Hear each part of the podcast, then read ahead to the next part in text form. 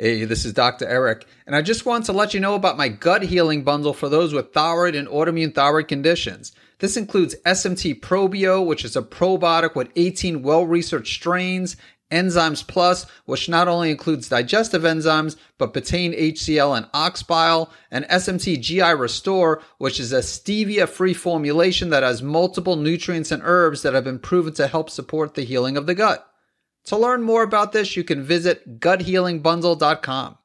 Hey, this is Doctor Eric, and in this Q and A episode, I am going to answer the question, should everyone with a thyroid condition test reverse T three? Before answering this question, it's probably a good idea to briefly discuss what reverse T three is.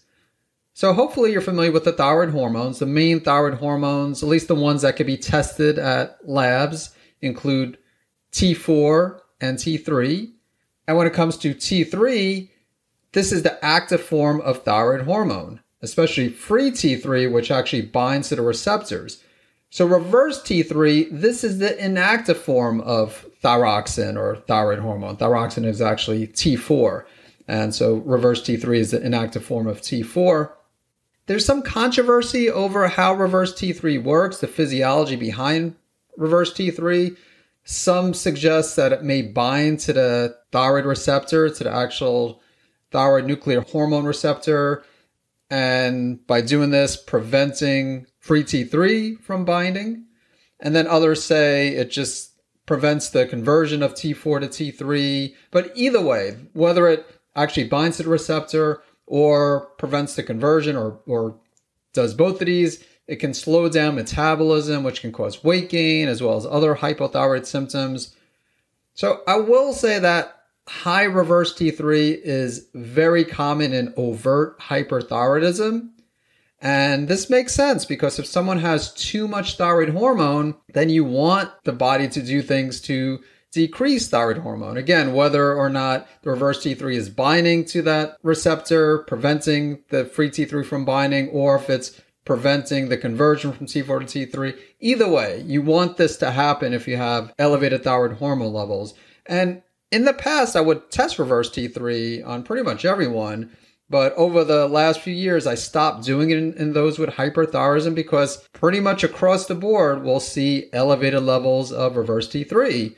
And that's due to the elevated levels of thyroid hormone. So in other words, the testing for reverse T three usually isn't going to change the recommendation. So if you have hyperthyroidism, including Graves' disease, toxic multinodular goiter, subacute thyroiditis, I would usually recommend not to test for reverse T three. On the other hand, when it comes to hypothyroidism, Hashimoto's, I usually do recommend to test for reverse T three. And reverse T three can be related to problems converting T four to T three. And so one might say, well, why don't we just look at T four and T three? And if T four is looking normal and T three is on the lower side, that probably indicates a conversion problem. And that chances are that is true, but it's also good to know that other factors could increase reverse T three. And this includes having a lot of inflammation, insulin resistance, certain infections, even overtraining. Really anything that causes an increase in inflammation or oxidative stress can cause that reverse T three to increase.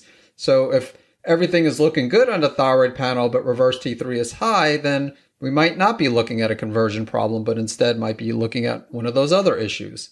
So just to summarize, if you have hyperthyroidism, I usually would recommend not to test for reverse T three. If you happen to have tested for it already, of course, that's not a big deal. Chances are it was elevated. And if you have hypothyroidism, Hashimoto's, then I usually do recommend to test for reverse T three.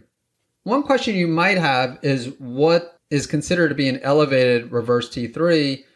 And of course, there's a difference between the lab reference range and optimal reference range. I definitely don't want to see the reverse T three greater than twenty, but many practitioners consider optimal to be less than fifteen.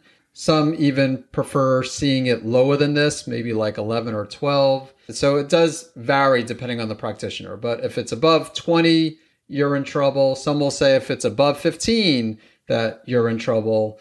So if it's between, let's say, ten, ten and fifteen, that's probably a good range. I don't get too stressed out if it's between fifteen and twenty and if everything else is looking good. But of course, if there are other imbalances, then of course you'll want to address these. And oftentimes you'll see that reverse T three decrease. And that's all I want to discuss regarding reverse T three. So I hope you found this to be valuable. Hope you learned a little bit about reverse T three, and I look forward to catching you in the next episode.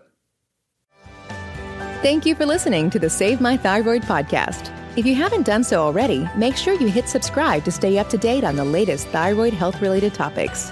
And if you enjoyed this episode, please consider leaving a review. Thank you so much for tuning in. I want to let you know about a product called Hepatoimmune Supreme, which is a unique supplement that has a rare combination of N-acetylcysteine, also known as N A C, milk thistle, and schisandra to support the liver. And it also has a few mushrooms that can help support the immune system, including cordyceps, which has both immune modulating and adaptogenic properties and is great for those with Graves' disease and Hashimoto's. To learn more about Hepatoimmune Supreme, visit savemythyroid.com forward slash liver support.